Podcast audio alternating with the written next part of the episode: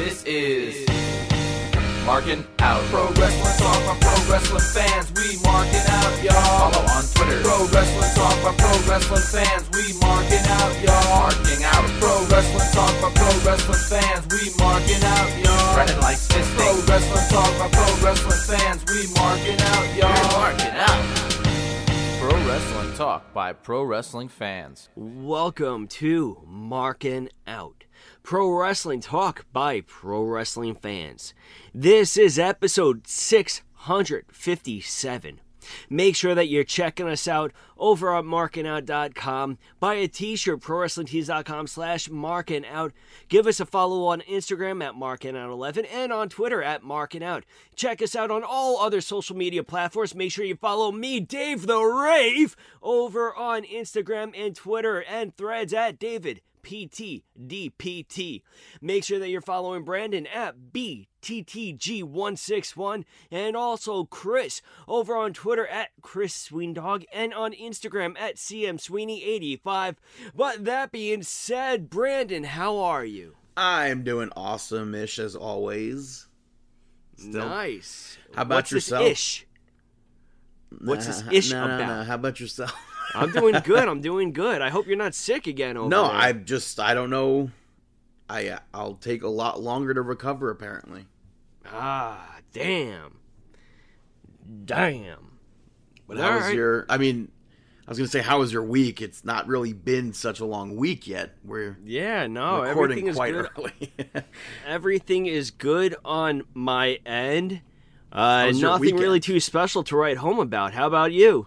Well, I went to see Simple Plan, Sum 41 and the Offspring at Jones Beach on Saturday, and uh, they were they were all so good. I, I predominantly went because like the the main selling factor there for me was Simple Plan. Why? You saw them like before. Yeah, but it's still I saw them uh, three times at Epcot. Yeah, so why is that a selling factor for you? I, well, it's just like I don't know. I had I hadn't been to a, a paid concert since December thirteenth, two thousand nineteen, hmm and I hadn't been to Jones Beach since August two thousand nineteen. So What? really, it was just you had to get out there. Yeah, I mean it was a, that was a, a main. I think that that very much so helped the selling factor of it. The All right. tickets were like twenty dollars. Oh, that's Another that's selling factor. And then uh, it might have been went twenty five dollars. I didn't realize it was twenty dollars. Yeah, I think it was actually twenty five though.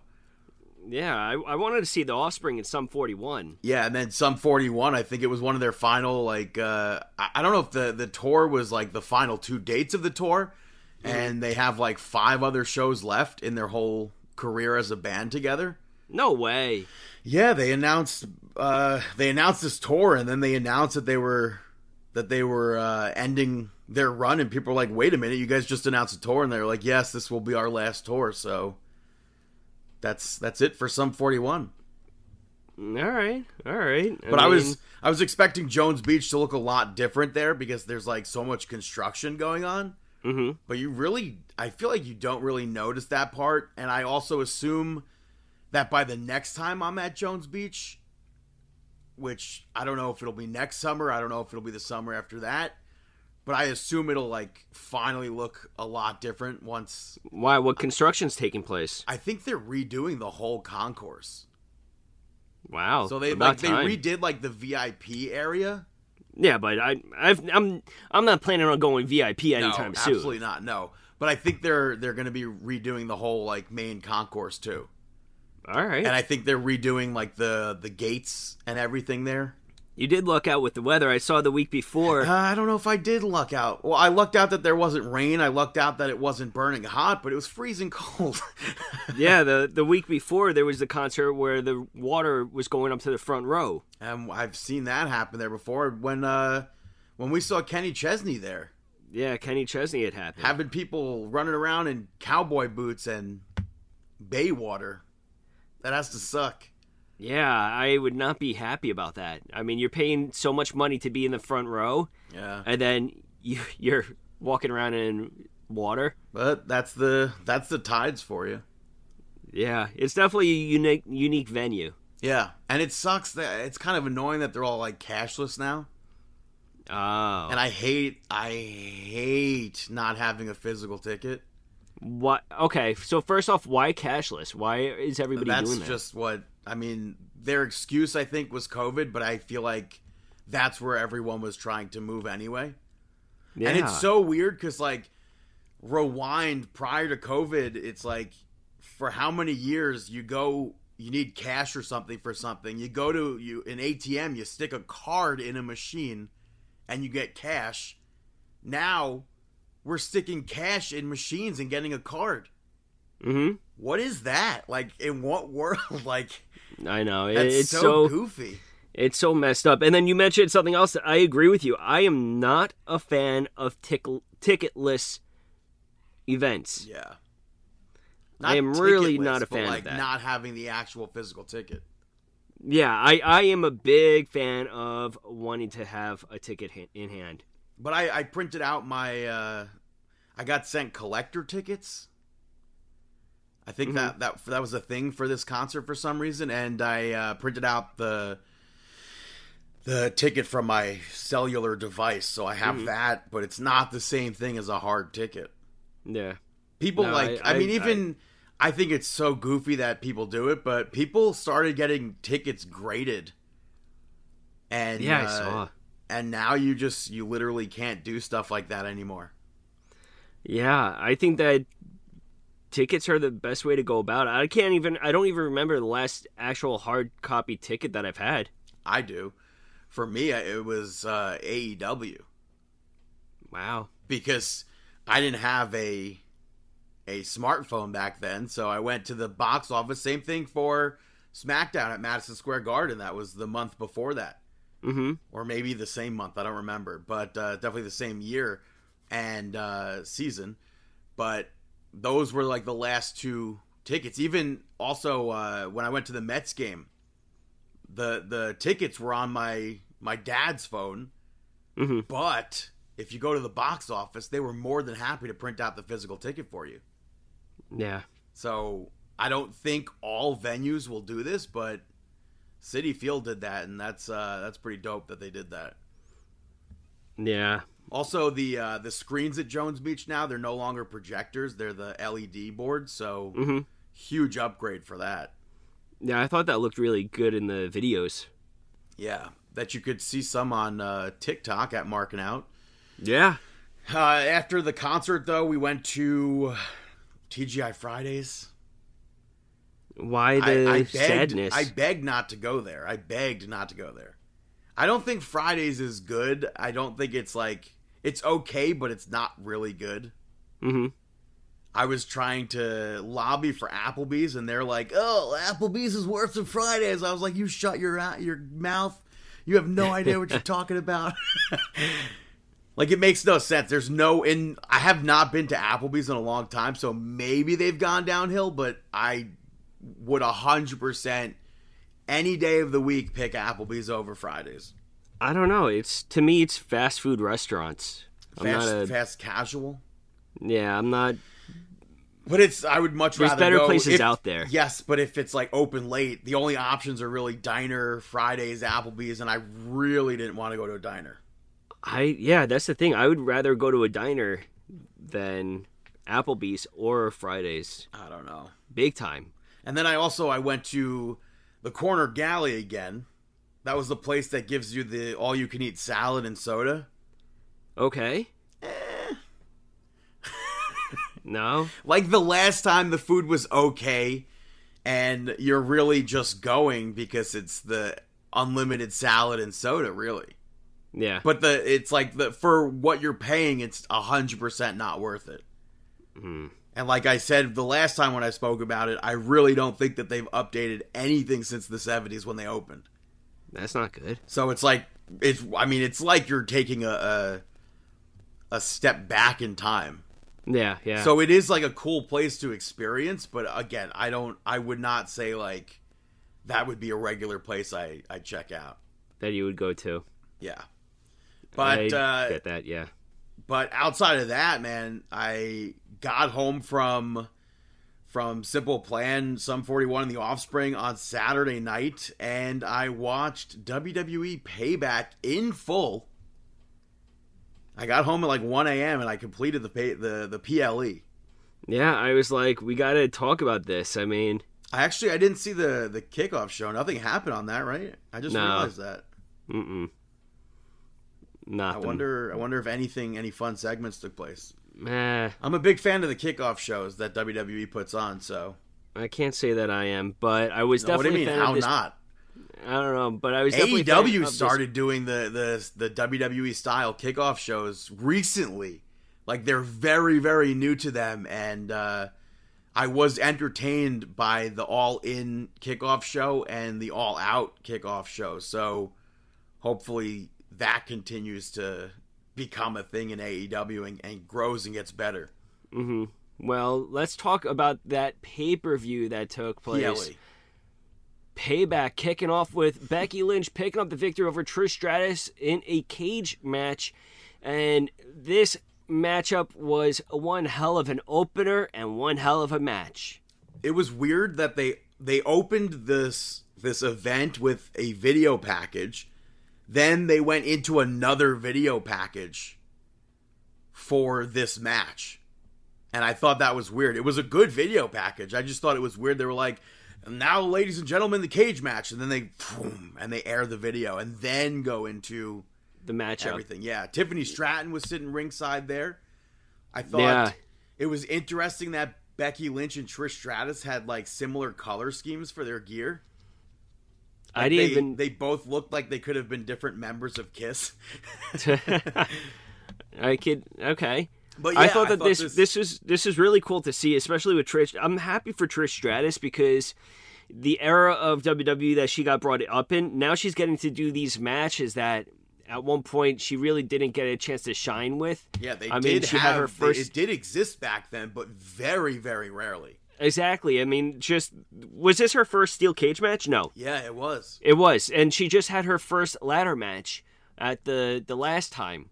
So she had her first ever ladder match. She now has her first ever steel cage match, and I just can't help but be happy for Trish Stratus. She already has such a Hall of Fame career, but now to be able to add onto it, and so she can have, she could be able to say that she was able to participate in XYZ, I think is really special. And this matchup was just unbelievable. That superplex from the top turnbuckle was incredible. even before that superplex, I, there was a like such a simple spot when Trish Stratus did the Matrix like duck down reversal. hmm Becky Lynch turns around, hits her with a leg drop. I thought that was such a, a, a great. That was cool. I like I like the spot where Becky where Trish Stratus was uh, wrapped around Becky Lynch on the top rope, and she got knocked down and then pulled herself up, kind of like a uh, Drew McIntyre kind of a sit up move in the turnbuckle. Right. And I forgot what exactly that went into. If it was, Was, it the the a- bulldog? It may have been the bulldog spot. I forgot, but I was I thought that that was just a cool spot. Um, Trish Stratus uh, hit the widow's peak and then like sold it like Victoria, yeah, and, And then, then- right after that, you had Becky Lynch hitting Twist of Fate on Trish Stratus. which was an homage to Victoria versus Lita, who had a cage match back in 2003. yeah, I it thought was that was a- really and cool. I saw uh, Victoria put out a, a tweet saying how she was uh, thankful and stuff like that, and how it was really special that they paid homage to that. the dangle spot that Trish Stratus did, bumping Yeah. on the cage like that, that was I thought nuts. Yeah, yeah. And then that superplex, like you said, was in- insane. And we saw Zoey Stark show up. She tried to pull uh, Trish Stratus out while Becky Lynch like was trying to pull Trish Stratus back in, I believe. And she ends up smashing the door into Becky Lynch's face. She gets in the ring, and Becky Lynch shuts the door and shuts her in. That manhandle slam from the top rope that finished the match, I thought was uh, a great move. mm-hmm. And just overall, the, for for what we, I thought last week you didn't really like it or whatever. That main event that we saw between Becky Lynch and Zoey Stark, and then this cage match was uh, were two of the the best parts of this entire feud. Yeah, this this match I definitely enjoyed a lot more than anything else that they had. Um, and then at the end of the match, Trish Stratus is in the ring with Zoey Stark, and Trish Stratus is not happy with Zoey Stark. Uh, what I liked about this was Zoey Stark went to leave the cage, but instead of leaving the cage, she actually closed the cage Well, door and Trish- stepped up to Trish, Trish. slapped her first. Yeah, Trish slapped her. Um, And then it looked like she was going to leave, and then she was like, nah, screw that. Shuts her in, takes Trish Stratus out. And then later on, we saw Tiffany Stratton uh, confront Becky Lynch, but we'll get to her, or I'll get to her at least. in, yeah, uh, that was a uh, one of the rumors for a feud. After that, we had John Cena, where I feel like as a host, he could have opened the show, but where he was on this card, like this segment, I thought was fine. He put the first yeah. match over, which I think is huge for Trish Stratus, Becky Lynch, and Zoey Stark. I'll include. Yeah, there, yeah, especially with this in mind, with what's about to take place, it makes sense for this to be here. Yeah, and then he announced that he's going to be refereeing for LA Knight versus The Miz, and I like that they brought up WrestleMania 27 and Miz and John Cena main eventing there, but Michael Cole, he made me laugh because Michael Cole's like, "Oh, do you remember who was on the undercard?" Because that was Michael Cole and and Jerry Lawler. Uh, So I thought that was really funny. But Miz told John Cena that as a host, he sucks. And he also gave John Cena advice on how to host, but it leads to John Cena being that guest referee where LA Knight picks up the victory over the Miz. And I thought this match was was decent. I thought it, I thought it was better than decent. I thought it was decent. The crowd was uh, they were super into it.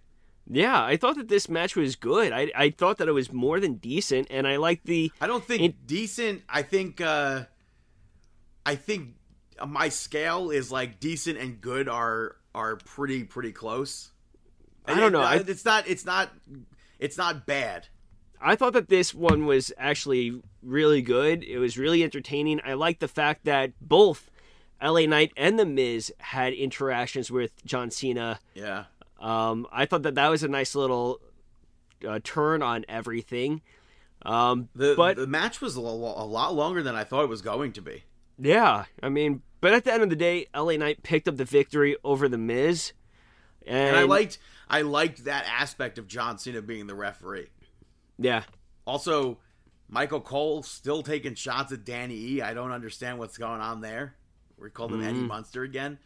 at But- the yeah on John on the huh John Cena went face to face with LA Knight, and that was unexpected.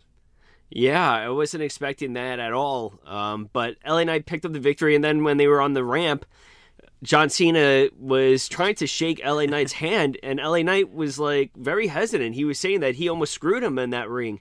He almost cost him that match. And finally, after some hesitation, he did shake hands with John Cena on that ramp. And John Cena, Cena, took his shirt off. huh? Cena took his shirt off. Yeah, he did give him the uh, the the shine and everything like that. Very cool moment. But next up was Rey Mysterio picking the victory over Austin Theory to retain the championship.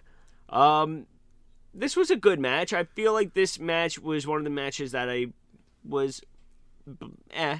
I think You this know? was for me the only match that really felt like it could have been something else. Like it, it was not a bad match, but it felt like I was just watching SmackDown. Yeah, And I- it was so- it was the shortest match on the card too. which I think it definitely had to be the shortest match on the card.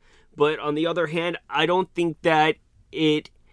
I don't think that there was anything else for it to be done. It did what it had to do. Yeah, I was just expecting more from it, like storyline wise, I guess.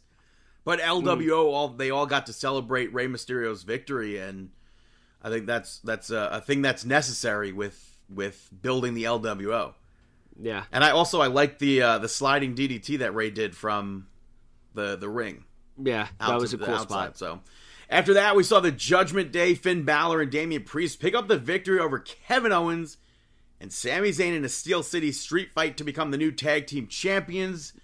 That Very was happy. not what I expected. You called it last week. Yeah, I was very happy with this outcome, and this, This- matchup in in total was an awesome street fight. This also, in addition to that Zoey Stark and Becky Lynch match from Monday Night Raw last week. I think this also could have been billed as a Terry Funk hardcore match. I I was actually about to say that this is what I was expecting in the Terry Funk hardcore Yeah. match. But apparently they weren't allowed to do stuff in, in Kentucky or wherever it was, so Yeah, so if that's anything, I don't. unfortunate. I think that they shouldn't have forced it. No, to- they could have. no. They literally could have just done a tornado tag, but it was But cool then- that that Kevin I think- Owens he took yeah, off but back then, I think that back then, I think that instead of doing the ter- calling it a Terry Funk hardcore match, they could have just said that this upcoming pay per view payback, we are going to have a Terry Funk yeah, hardcore match. too. You know, But Kevin Owens took off his shirt to reveal a Terry Funk shirt underneath, and I thought that was cool. yeah, Uh, yeah. Finn Balor taking the, the terrible towel and then stomping on it, I thought was a fantastic spot because the fans cheered and then immediately started booing him because they stomped on a, a team towel. Yeah, I there think was so Britt Baker spots. even tweeted about it, so I think that's funny. Yeah, what were your favorite spots of this match? Uh, well, we had Dominik come out and help Kevin Owen, uh, help Damian Priest and Finn Balor. And Kevin Owens and Sami Zayn end up popping out of the penalty box in full Penguins hockey gear. And I Yeah, thought that a- was so cool. Kevin Owens wore Crosby and uh, Lemieux. yeah. It, it was like, okay, relax with the Sidney Crosby. I get it. but yeah, it was it was Lemieux and Crosby, and I thought that was so cool. Kevin Owens got busted open. I don't know at what point. I I forgot what it was. I think it may have been the trash can. There was a part where he got smacked pretty hard with the trash can over the head. And obviously, when they were dressed up like the Penguins, the use of the hockey sticks and everything that was a fun, Yeah, you, a fun you had a there. you had a Kevin Owens do a swanton from the section balcony to through a table. The, that spot onto Dominik. The onto the Dominik. That spot I was very nervous about because it, I swear I thought that he was going to overshoot it a little bit, which he did. I thought he did. I thought he missed at first, but it made no Yeah, sense he- because the table broke. Uh, yeah, he did. He did overshoot it, but he still caught it enough. And it, I was just like so cringing. I was just like, oh no, like I was really nervous. the the disbelief on the guy's face in the crowd when Kevin Owens hit that swanton. I thought that was so funny. Yeah, yeah. And then I I- don't know if the Judgment Day went for like a Razor's Edge coup de grace like combo, which could have been cool, but that ended up uh Sami Zayn ended up escaping before whatever it was going to be, and we saw JD McDonagh show up. He broke up a pin and saved Damian Priest again. Yeah. Kevin Owens hit him with a pop up power bomb on the commentary table, and then we saw Rhea Ripley come out, and she speared Kevin Owens through the barricade. Yeah, just totally took him out. Awesome Chyna gear from Rhea Ripley, by the way.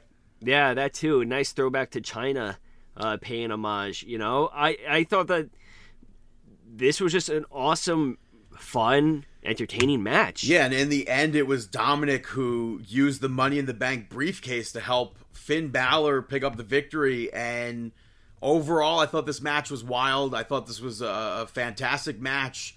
And Finn Balor's now a Grand Slam champion in WWE. yeah, that and then too. later on, John Cena was was used as a backstage interviewer. I pop big time for the Lance Catamaran reference uh, because I'm such a mark for Southpaw Regional Wrestling. So even to hear a name from it, I thought was awesome. And then Michael Cole named Southpaw by name too, so I thought that was cool. But he basically just interviewed the Judgment Day and they celebrated their victory. So nothing like major from that, but No, it was still it- cool to see John Cena go back and do that and ch- kind of channel Lance Catamaran. Yeah, you know. But next up, you had the Grayson Waller effect with Cody Rhodes. Um, I thought that this was a nice filler segment, especially with the importance of his significance. I mean, Cody Rhodes announcing that Jey Uso is going to be joining Monday Night Raw. He pulled a ton of strings and cashed in favors. Yeah, I wonder- I mean, at the time, at the time, we thought that maybe this was a trade where Cody is going to SmackDown, but Well, I later on, still- um, That uh, still uh, sounds like it. Not to jump to Monday Night Raw, but That- yeah, I mean, it still sounds think- like it, but apparently like it. on Monday Night Raw, we still don't know who's going to be traded. Well, on Monday Night Raw, they actually mentioned that there was the trade. There's going to be a trade. so- Yeah, there's going to be a trade, but we don't know if it is Cody Rhodes. But the crowd reaction to Jey Uso, yeah, big pop for him, and uh, That- he's that got was- his own Uso theme now. I think that's cool. his own theme song, but the crowd reaction that was special. You know, I I did not expect the crowd to be doing that wave that he was doing simultaneously with Jey Uso. That was cool. And then Grayson Waller basically trash talked him and ate a super kick. Yeah. After that, Rhea Ripley picked up the victory over Raquel Rodriguez to retain the women's championship. Um, seeing somebody finally match up, I said this a few weeks ago, I think, but finally match up to the power of Rhea Ripley, I just think is great. I agree. I mean, this is a match that we expected from knowing NXT. Um, but this match was really, really awesome. I think that towards the end of it, you can tell the fatigue factor may have been setting in um, to both wrestlers. But overall, this was an awesome match. The the short arm clotheslines that Raquel Rodriguez just hands out just looks so nasty. Yeah, and I like that Rhea Ripley put Raquel in the prism trap, uh, trying to capitalize on Raquel's hurt knee. Normally, we just see her do that on like smaller people. Charlotte also, I think, has been locked in it as well. But Dominik ended up being pulled into the ring, and Raquel slammed him. But Rhea hit that riptide right after that to pick up the victory. But I think when you see a match like this and you see a match like the the cage match between Becky Lynch and Trish Stratus, there really isn't a better women's division than WWE. I agree with you. Like no matter what anyone says, Impact does a fantastic job at at booking their their women's division, but I just don't think like you're not going to be on that same scale and same level as WWE. yeah. Both of these matches were about like 20 minutes each, and I thought both of them were were great in their own ways. Yeah, I agree. Main event saw Seth Rollins pick up the victory over Shinsuke Nakamura to retain the World Heavyweight Championship. Nakamura had a, a cool entrance with all those cartoons. I thought that was a, a cool. Yeah, I mean, me, me and you have always been a fan of those things. I mean, we saw uh, them happen on NXT at times, but Uh, it with was a bit different though. no I similar think- similar it was a bit anime different. graphics. I think it was a bit different. Not really, not really. The person that was with, uh, I Yeah, forgot for what Mei Ying, was. but yeah, it's I very think it similar. was. I think it was different. okay, you, you know, But, uh, But it's also no nice to see Nakamura finally have like a main event match on a, a premium live event or a pay per view, whatever you want to call it. yeah, no matter what, this was really, really cool, really, really awesome. I mean, Great And it was Muda just sitting special. ringside was dope. yeah, Muda at ringside. This was uh it was a hot match. Nakamura controlled the majority of it. And I like when Nakamura went for the uh, Kinshasa and Seth caught him with that super kick instead.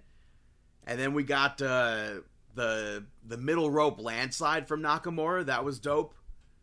But he hit a Kinshasa finally to the back of Seth Rollins. He went for a Kinshasa to the front of Seth Rollins. But Seth dropped down. They continued to fight. And I wasn't expecting Seth to win when he actually won. Mm-hmm. I thought Nakamura was going to kick out and, and keep going after that stomp. But that match, uh, I thought was a, a, fine, great main event. I don't want to say fine. I want more than fine. Mm-hmm. a nice main event for, for this pay per view or. PLE. Yeah, this was an incredible main event. Uh, I mean, there was even parts where you thought Nakamura could walk away as champion. They actually successfully convinced you that he could win. And I was very happy that I was not spoiled. The only thing that I saw when I was at the concert was a tweet, I think, from WWE saying John Cena announced that he's going to be the guest referee. So I I went into this completely not knowing the results, and I like that's I feel like maybe the first in a long time. that I've done that. I feel like the last time that I missed a, a pay per view Mm-hmm. might have been when Bubba Ray Dudley showed up in the Royal Rumble, and I wasn't spoiled on that, so I think that was dope. Yeah. But yeah, so that was great. Uh, But- moving over to Monday Night Raw, Mm, Monday night Nitro. kicking off with the newest member, as per Cody Rhodes of the Raw roster, Jey Uso, who got interrupted by Sami Zayn, and Sami was like, a lot of people in this Raw locker room probably have a problem with you being here. But Sami wanted to be the the first person to be there and tell him that he's happy that Jey is there. And he's proud that Jey broke broke away from the bloodline and he went to shake his hand. Jey didn't do that, so Sami Zayn went to go leave the ring and he stopped Sami from leaving and he's like puts his hand out and and Sami went for a hug instead. Fans go absolutely bananas for that hug. I saw somebody Yeah. tweet saying only wrestling fans uh, uh, applaud so, such a so loudly for for a hug in pro wrestling, or not not even in pro wrestling. Only pro wrestling fans uh, cheer so loud for a hug or something like that. We see it across all the uh, all the companies. But Drew McIntyre ends up coming out for his match and had a stare down with Jey Uso. Obviously, there's history between McIntyre and the Bloodline. Jey Uso is partly responsible, maybe, as to why McIntyre wasn't WWE champion.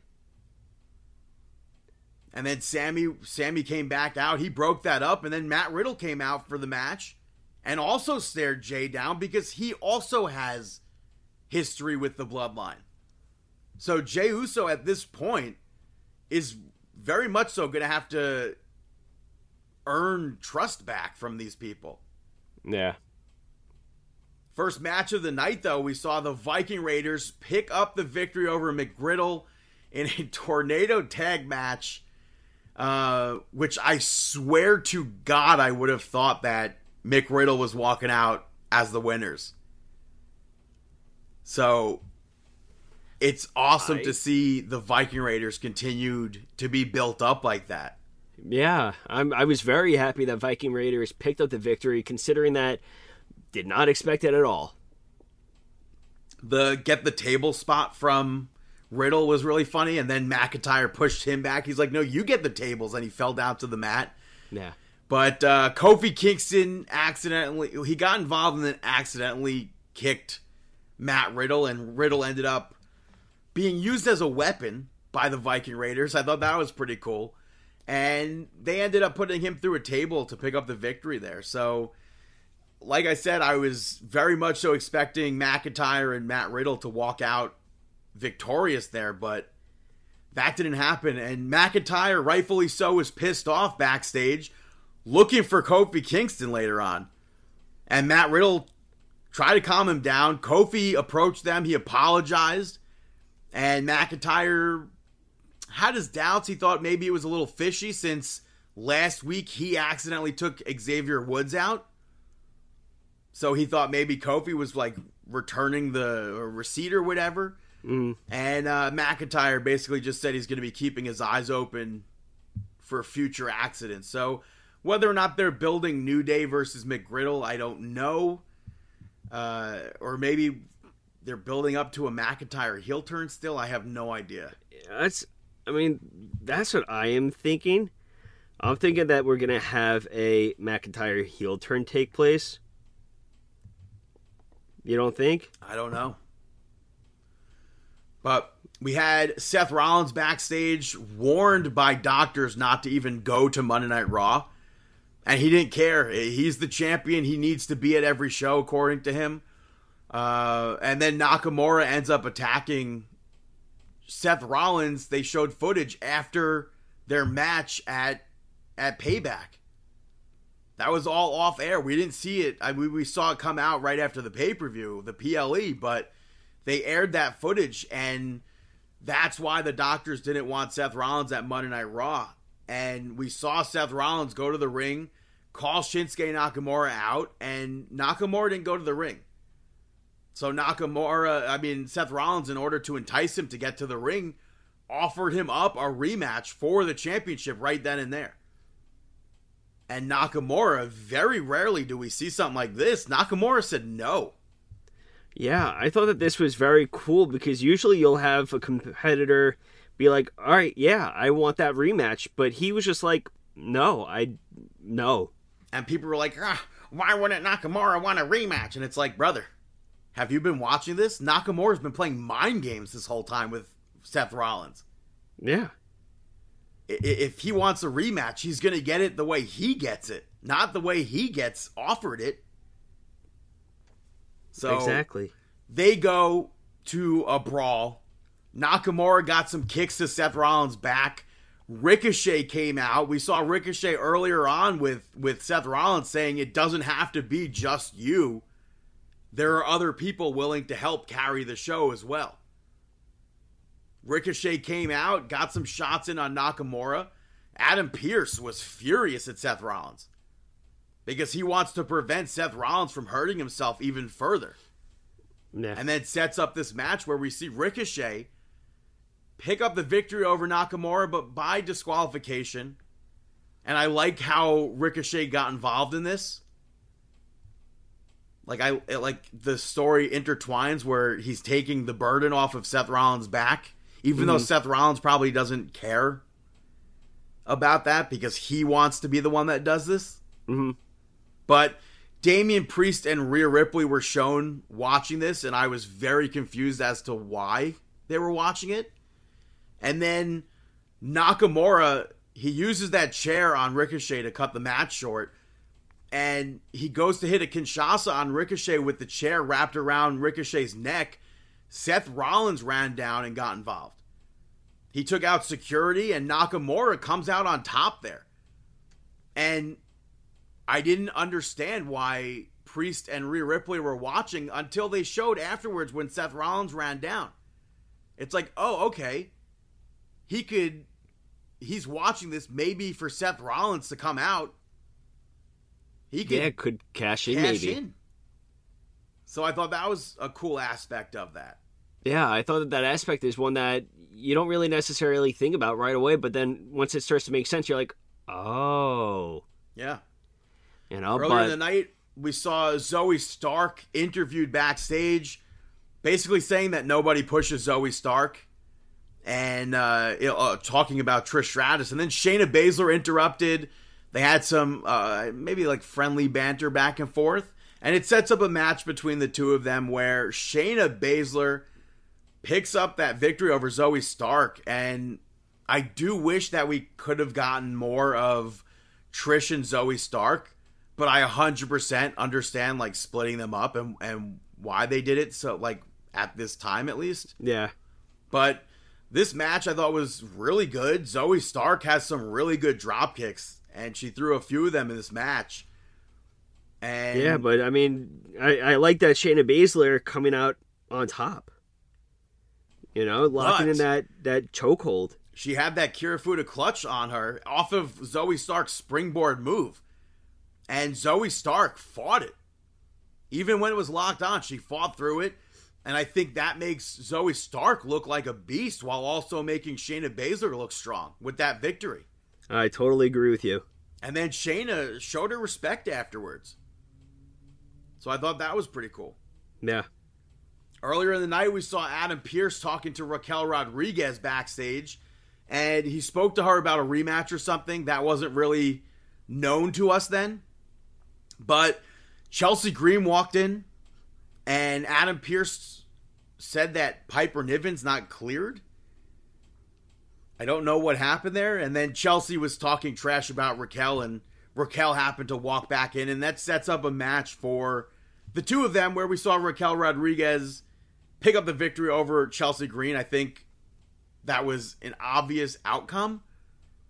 But um, everything yeah. about this match was was fantastic yeah, this entire match was very entertaining. And once again, those short arm clotheslines, just nasty. From the start, though, Chelsea tried to run away. She Yeah. obviously she didn't want this match. She didn't. She wasn't going to be talking trash to Raquel's face. She didn't want any of that. Yeah, she was trying to get on out of there. And it was a, a quick match, but I think what they did in it, everything made sense for both characters here. So I thought that was a, a good aspect of it. And then afterwards, Raquel let us know what her conversation with Adam Pearce was about. And it's about getting a rematch for the women's championship next week against Rhea Ripley on Monday Night Raw. And Dominik's going to be barred from ringside. So I think. Uh, I think we could assume that there's going to be other people involved, perhaps. I think that's a safe, uh, safe bet. After that, we had Miz TV with John Cena as the guest, quote unquote, John Cena, as uh, Miz wanted him to right the wrong that John Cena did at Payback. And John Cena was not actually there, but they did his full entrance. They had Miz talking to like uh, talking to John Cena. I mean, Uh, let's let's also not forget that they had like the cameramen Yeah, were actually going through it as if John Cena was there too. I I could we saw that once before and I don't know what it was for. But a gif popped up or a full like length shot of his entrance popped up and I'm like I, I did not remember where it was done, why it was done, when it was done, and it was the same thing from from Monday Night Raw. So I thought that was a cool thing to actually have the full entrance like that. But Yeah. Miz spoke to John Cena as if he was there and he came to the conclusion that John Cena conspired against him with LA Knight. And he ends up hitting the skull crushing finale on John Cena in quotes. and Miz wants another match with LA Knight, but no special guest referees this time. So I thought this was a good segment. Miz tweeted out uh, a, something about that segment.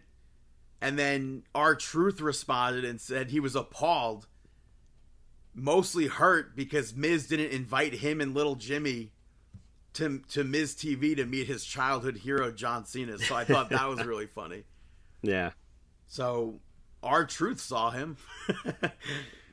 R-Truth sees everything though. yeah, so I thought that was pretty cool. Uh, and then earlier in the night, we saw the Judgment Day celebrating Dominik Mysterio being uh, in the group for a year now. And they yeah, spoke I about can't believe that time that's has absolutely so much time has passed. Yeah, that's insane that it's been a year that he was corrupted by Rhea Ripley. Corrupted, enhanced, you know, Mm-hmm.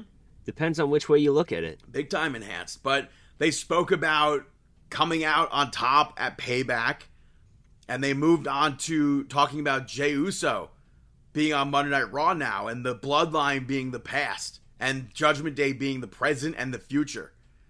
And JD McDonagh showed up and told Damian Priest that his briefcase has to go, which is something we heard him say a few weeks ago. It was hurting the group, according to him. It was hurting his relationship with Finn Balor. But now, when he says that the briefcase has to go, it's because he introduces a brand new purple, Señor money in the bank Judgment Day briefcase for him. So he's trying to still earn Damian Priest's trust. Yeah, he's trying to build up that trust game a lot. And I thought it was cool. And we finally have a custom briefcase for Damian Priest. Yeah, But I Sami that, that Zayn was showed really up. cool. Yeah. and I'm I'm glad that I'm glad that they are still that he, that he's still like showing that they could be together because now they're trying to decide whether or not McDonagh is able to join them. And that's really who I think will probably factor into Rhea Ripley retaining next week. Yeah, I agree with you. Maybe, unless she's just not involved. He's not involved, or nobody's involved in general. But I agree with you. I think that there's going to be some sort of thing where he's involved. yeah. But Sami Zayn showed up to that segment and said that it took five of them to take the titles from him and Kevin Owens. Kevin Owens wasn't there, but he challenged Dominik Mysterio to a match, and JD McDonagh stepped up. He's like, Dom's not fighting. I'll fight you. And then later on, Finn Balor pitched bringing JD McDonagh into Judgment Day And that's when Damian Priest is like, I'll think about it. We'll see how he proves himself against Sami Zayn. Or Rhea Ripley said that, and, and I think Damian Priest said that uh, he just needs to prove himself in general. Yeah. And then we also found out on Monday Night Raw, like we mentioned earlier, that someone is headed to SmackDown from that exchange from Jey. I mean, can assume that it's Cody. It has to be Cody, right? It, I it- they said it's gonna. People aren't gonna be happy about that or whatever. And then we also had randomly we had Ciampa talking to Adam Pearce. I thought he was going to be involved in that segment somehow. I mean, he was talking to him. We don't know about what though. Right. You know, don't know what went on in there, but we're gonna find out what's taking place with that. I'm sure. But we did have JD McDonagh pick up that victory over Sami Zayn. Yeah, which was important. I mean, and we also had um, the assistants. We had Dominik helping him out too to get the victory. Yeah, he saved JD McDonagh from that Helluva kick. And then Sami Zayn attacked Dominik Mysterio, and the match continued. Dominik ends up distracting Sami Zayn, and JD McDonagh rolled him up to get that victory. And Sami attacked Dominik afterwards, and JD stood there for a little bit.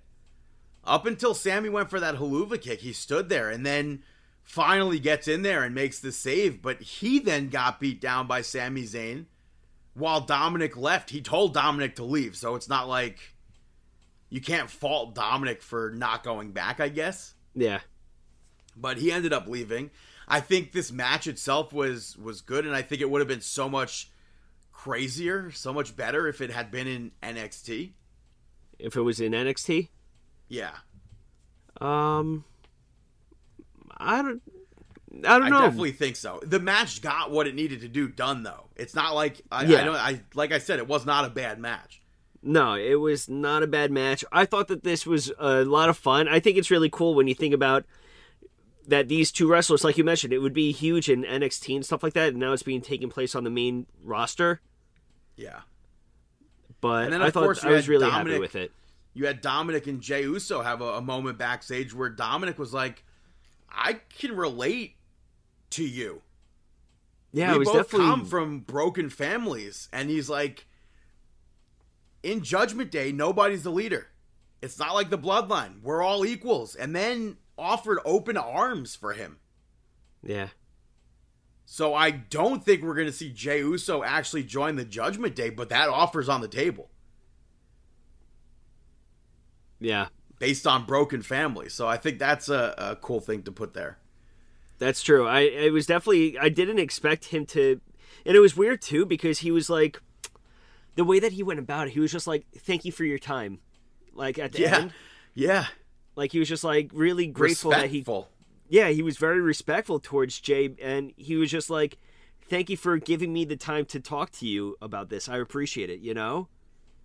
That's like uh, kind of like the corruption that we see between uh, Thea Hale and Jacy Jayne. Oh, that's so true. But I don't think, obviously, I don't think that's going to lead to anything with Jey Uso. hmm Throughout the night, though, we Yeah. saw uh, WWE paying tributes to former Intercontinental champions. They definitely left a lot of people off. Obviously, that uh, they're not going to be able to show some of the champions that they left off, but hmm it sucks. I feel like uh, they could have included a lot more people. I was happy to see that they did include who they included, though. Like Of it course there was sucks though. be- Like obviously, I think the biggest name missing is Chris Jericho. He holds a ton of Intercontinental Championship records. Yeah, Rob Van Dam is one. I don't think they showed. yeah, So I don't know if the relationship because of his AEW appearance is screwed up or what, but I know he recently did an interview that like kind of alluded to his WrestleMania 40 appearance kind of being like off the table now. Why would it be on the table? He was booked cuz it's in Philly that he was booked for uh some sort of ECW event for WWE. Oh, I didn't know that. not like a wrestling match or anything, but it was like some sort of like I don't know if it was like a, an ECW brunch or something. I don't know what it would have been, but Yeah. or just like an ECW show that was attached to like a like a talk show sort of thing, a Q and A thing. But uh, I don't know if that's still happening. But the main event of Monday Night Raw saw Gunther pick up the victory over Chad Gable to retain the Intercontinental Championship. They called it uh, Gunther officially breaking Honky Tonk Man's record. That still would go on to happen later in the week, but he's not wrestling on NXT. He's not wrestling on SmackDown. So he's 100% broken the record by Yeah, thank beating goodness. Chad Gable. I mean, but this match, Gable, Gable really made it seem like he could have dethroned him. I mean, he had his family at ringside as well. Yeah. I mean, there was many moments where he even locked in that ankle lock where you thought that Gunther could have tapped. Yeah. And I wish this match was longer. hmm There was one spot that I didn't really get when uh, they teased the, the count out spot. Gable suffered, I guess, by having to pick up Gunther and roll him into the ring. And then when he got into the ring, he ate a power bomb just for rolling Gunther back in. He could Yeah. have rolled in and rolled back out. That was a nasty powerbomb spot too. Yeah. But the we saw him hit a, a diving headbutt and then went right into the ankle lock off of a pin from that. And Chad Gable, I think being so fired up and having the fans going crazy for him, it was awesome to see that. We've said so many great things about Chad Gable since his debut, I think. Mm-hmm. Even those backstage vignettes that he was doing in NXT, we were like, "Oh, we're we're probably going to be fans of Chad Gable." Yeah. And like you said, that he did that moonsault, and Gunther got his foot up, and Chad Gable s- stopped himself. We saw that the other week. He stopped himself and put Gunther in the ankle lock. So I do think the ending was a bit like too abrupt for how crazy the fans were going. hmm But I, I don't know. I thought that the the ending. So I was actually looking at the time wise. I think that the ending had to be that abrupt because obviously, of yeah, hundred percent. The Yeah, time wise, like- they were out of time. exactly. I don't think people really take that into account. Where like when he went for that finish, the back to, like the what whatever he did, really really quick. They were right at the dead end of it. So it really had to be very, very quick. And I think that the fact that it was so quick made it even more impactful and powerful for Gunther because I forgot what he ended up doing. If it was a power bomb and then the choke, what was it? The chokehold, power bomb, and then he hit him with like two more moves. Right. B- but it was so powerful, impactful at the end of it, where you knew n- nobody was going to be able to get up from this. And right at the very end, they cut to Gable's family, and you see his daughter start to break into tears. And I thought that that was just amazing. And you know what? Now I can believe that maybe Gable can dethrone him on a rematch now. And that, I mean, he has had a bunch of opportunities, I guess, but Chad Gable cut a not a, cut a promo, but he was interviewed like post Raw, and he was like, "The thank yous and the shooshes, like that's all fun and games, but when you're chopping me and yelling at my kid's face." Now, like that stuff goes to the side, and I step up, and I will 100% be dethroning Gunther. When that happens, nobody knows. If that happens, obviously we don't know. I would still like for it to be Sheamus, but we could always see Sheamus step in and uh, be Intercontinental Champion somewhere down the line as well. But I, I would 100% be all for Chad Gable, Royal Rumble, WrestleMania, something like that, taking that Intercontinental Championship. Yeah. But that was Monday Night Raw. Moving over to NXT. Tiffany Stratton picked up the victory over Kiana James to retain the NXT Women's Championship. Uh, Tiffany Stratton tried to cheat pretty early on, and the referee caught her. And then she also tried to use the bag that Kiana James has been using. I thought that was a, a nice aspect of the match. But when the referee was distracted with that, she ended up poking Kiana James in her eyes and used that to basically win. Fans were super into this match. It wasn't a, a long match or anything, but I thought it was a good match. Becky Lynch showed up on the screen afterwards and spoke about how she hasn't won the NXT Women's Championship yet. So next Tuesday, she'll be facing Tiffany Stratton for the championship in the main event.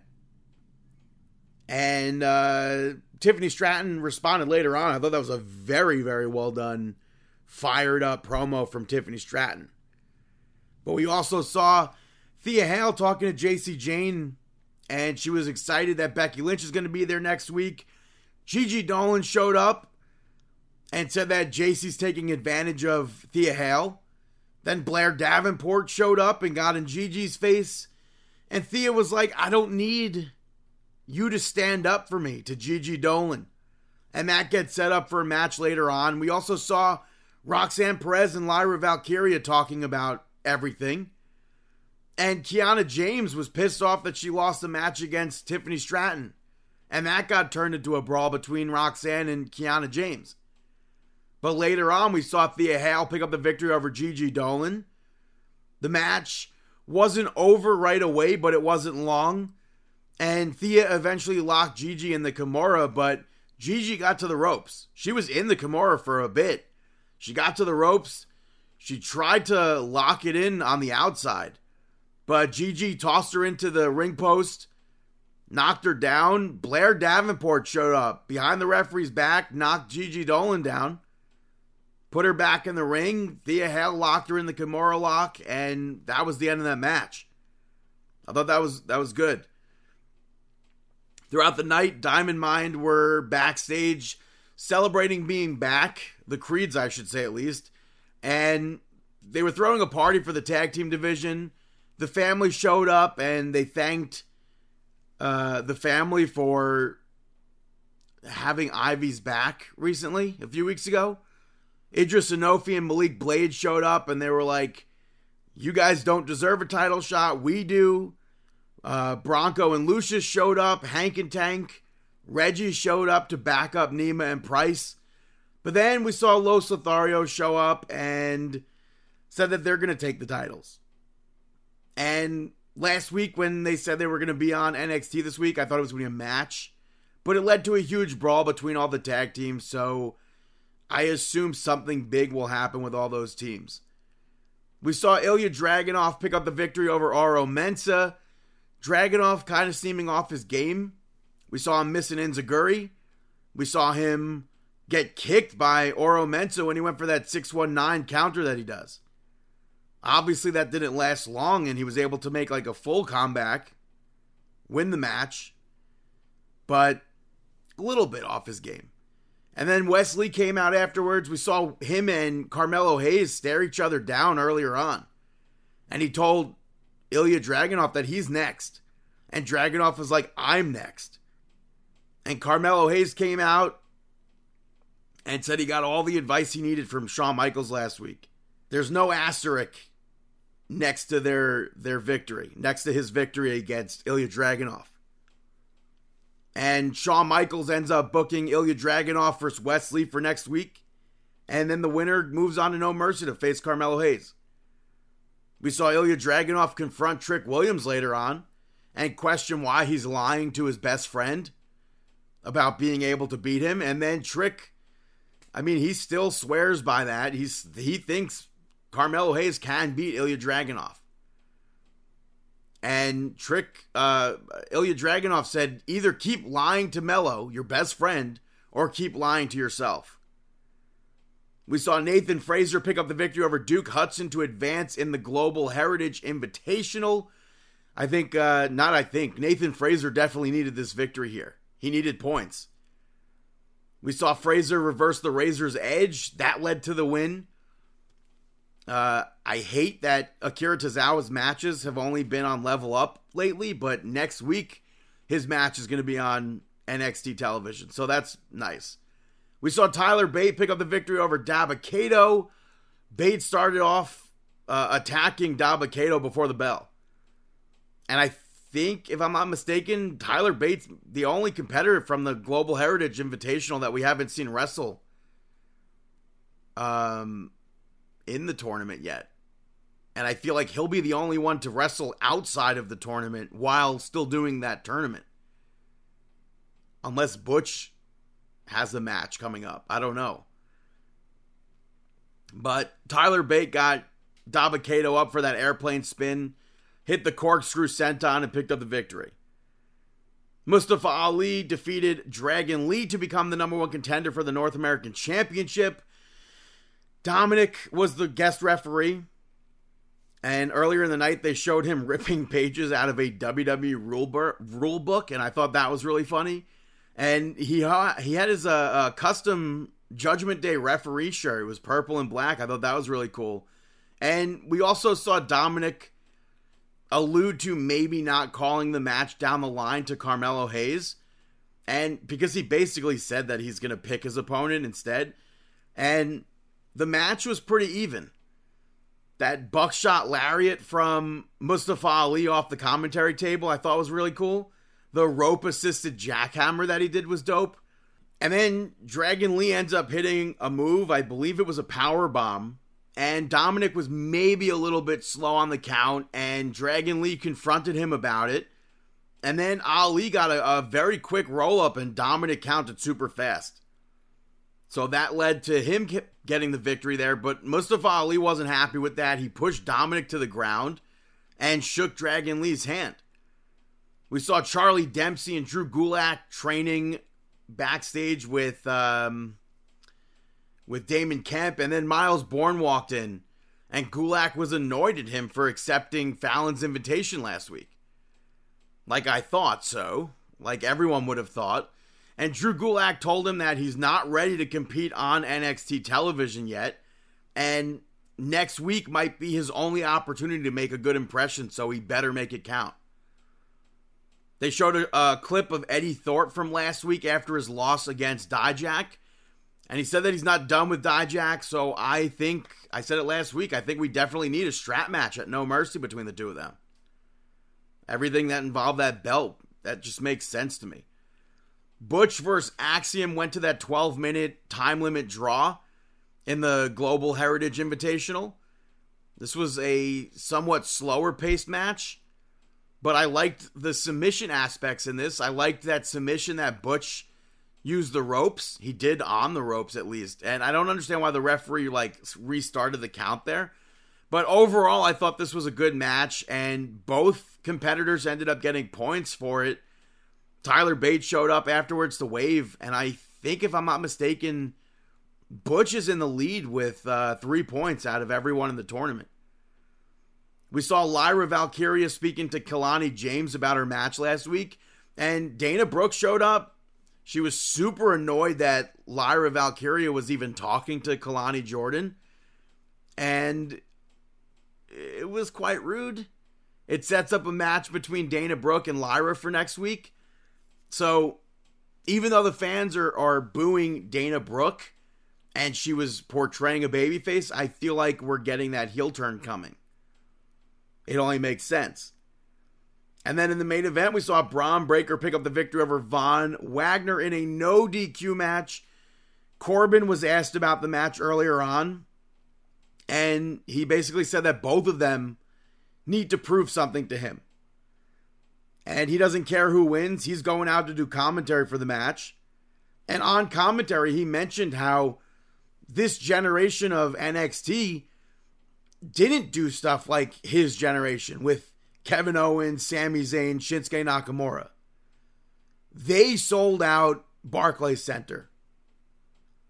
This generation's not doing that. But this match, Bron's kendo stick shots were seemed pretty hard. And I think they both did very well in this match with the weapons. I like the bulldog from the middle rope onto the, the chair that Bron Breakker did. The Steiner recliner with the kendo sticks, nice. Um, Von Wagner making the kendo stick explode on Bron Breakker was crazy. And then Von Wagner threw Bron Breakker through the NXT platform. I think we've seen that from someone before. I don't remember who. But Von Wagner hits a pop up power bomb on Bron Breakker through the commentary table. He gets him back in the ring. Bron Breakker low blows Von Wagner. Perfectly legal. Hits him with a spear, picks up that victory. Bron Breakker continues the attack afterwards and smashed, I can only assume, Von Wagner's face with the steel steps. The camera cuts off, so we have no idea what actually happened. But I assume it's going to lead to him being disfigured again and him maybe accepting it. I have no idea. Maybe he'll wear a mask. I don't know. The way commentary sold it, Corbin, I think it was, said, uh, oh my God, he actually did it. So I have to assume that something is going on with his face or his head. And that's NXT. Not going to have SmackDown this week. I'm away in Florida, but I will talk about it next week. Uh, give a quick rundown and, and hit the, the very important parts if there are any major points that happen. So, right now, I'm going to take a quick little break and we'll be right back here on Marking Out. I'm Sonny Kiss, the Concrete Rose, and you are listening to Marking Out. Back here on Marking Out, Pro Wrestling Talk by Pro Wrestling fans. You haven't heard this voice in, let's say, a month and a half or so. It's me, it's Chris. Uh, I'm back. Uh, unfortunately, uh, I had a very hectic summer, um, professionally, personally. Uh, I was all over the place. Um, I stepped foot into a summer day camp for the first time and did a bunch of filming there, which was very cool. Um, you know, family vacation to Aruba, first time there. That was awesome. Um, and I saw Motivating Coal Chamber for the first time in almost like 20 years. So, unfortunately, due to personal and professional um, obligations, I was unable to record the podcast, but I know Brandon will definitely keep it going because uh, it is his podcast now. So I'm here to give you kind of the uh, the AEW portion of the show this week. But before we get that, it has been a very, very, very rough week, rough month, you could say, in the world of professional wrestling as we lost another. Uh, General Adnan, Adnan Al Kassis, I probably said that wrong, my apologies, uh, unfortunately passed away at the age of 84.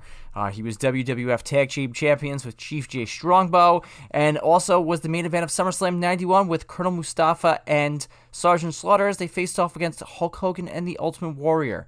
So our condolences go uh, to his family on his passing, and he leaves a uh, lineage behind in the world of professional wrestling.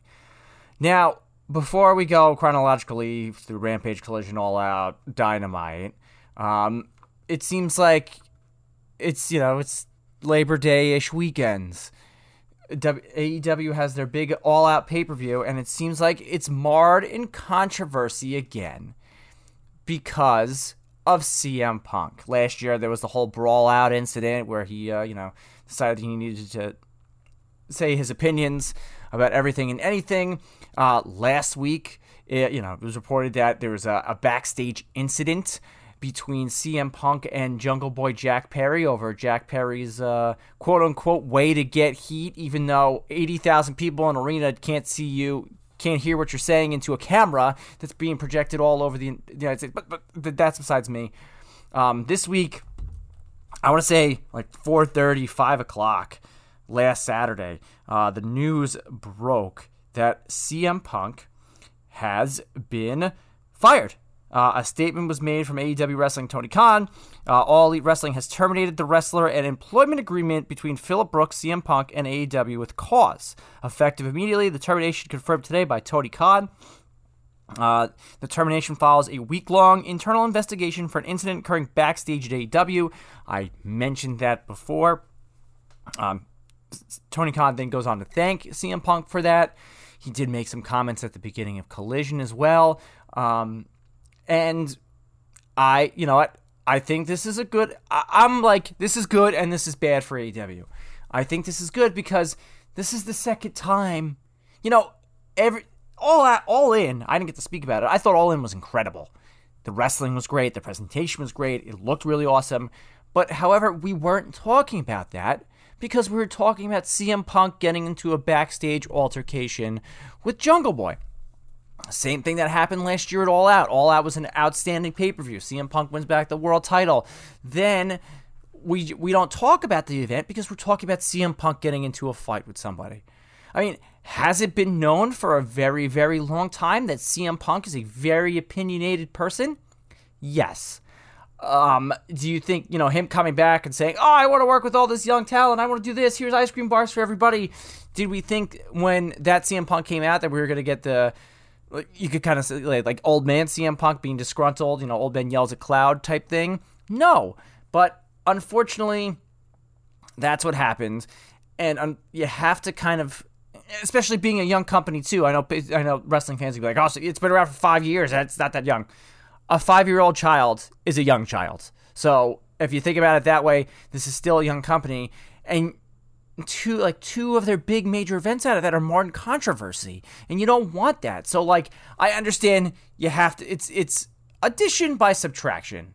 You know, there's a lot of reports saying that, you know, at CM Punk only sides with, you know, he's got a close group of people in there. And um it you know, it's it's tough for me because I think CM Punk's a draw. I do. I think you know he's and he's had a lot of great matches, like um, the dog collar match with MJF. I thought was outstanding. He got to renew this decade plus old rivalry with Samoa Joe, and I thought both the matches that they had were not bad. I thought they were good, even the one at, at uh, All Out, All In. But now it's time for and I, you know what I have to give Tony Khan credit because a lot of people are like, oh yeah, you know, CM Punk does whatever he wants. He's the next Hogan. You know, CM Punk has also made you know references to that in his matches by doing the Hogan leg drop, but it gives CM it gives Tony Khan some cojones to do something like that and get rid of CM Punk. So um, now I think all elite wrestling should you know either have a big in person meeting or a bunch of these locker room leaders like the Jerichos, the Bryan Danielsons, um, who else have to step up and say, hey, listen, you know, we have to put the best foot forward, and the best foot forward is everybody working together. You know, I, I feel like there's too much, uh, you, you hear too much drama through all elite wrestling, whether it's like maybe, I don't, I, I I'm not going to make any alle- allegedly you know, wrestlers leaking out stuff to dirt sheets and whatnot. But I feel like this is the time now to kind of A, band together, B, the locker room leaders need to kind of step up and put people in place, and C, like, you kind of have to start cracking down on these whoever's leaking this stuff out to reporters. I don't know who it is. I'm just a wrestling fan that's talking on a podcast about this stuff. So um, there's already reports that CM Punk might be going, Impact wants to work with CM Punk. There's even reports that he might go back to WWE, which I think is crazy because, you know, the same people that Punk alleged did not do right by him and his health are still employed there. So what are they going to do in? Bring in an outside second party doctor for CM Punk to say on, on show days? who knows? You know, I know there's older people now too. It's like, oh yeah, CM Punk referenced Roman Reigns at the end of his match by putting his shoulder on his belt, put the one up. But we'll see. I mean, WWE, like WWE, the the doctor from the last time CM Punk opened his mouth about that whole thing on the Art of Wrestling podcast, they went to a lawsuit, all that jazz. So I don't know what's gonna happen. It's professional wrestling. You know, one day they could hate each other, the next day they could be like, all right, brother, brother, let's do some work together. So We'll see. Uh, but the CM Punk era in AEW is over. Um, I, you know, I, I'm impartial on it. You know, I think it was good. I, as I said, I thought he was a draw, but at the end, I hear too much drama coming from him to, you know, help this company take a step in the right direction. So, anyway, let's now go back in time because that was Saturday that that broke. We have to go Friday. We're going to blast through this because I want to spend more time really on All Out than anything. Uh, you had Rampage, which Brandon said was the uh, best hour of television they've had all week long, besides the pay per view. Um, the ROH titles, tag team titles, MJF, uh, you know, better than you, baby, was on the line at all out, but you needed to determine who was going to face them.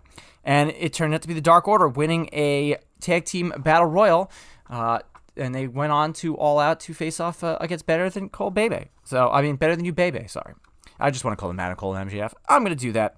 Uh, you have the team of Nick Wayne and Vikingo defeating Kip Sabian and Gringo Loco. Um, keep your eyes out on Gringo Loco, man. I know he does a lot of stuff in GCW and all over the indies, but dude's awesome. I really like him.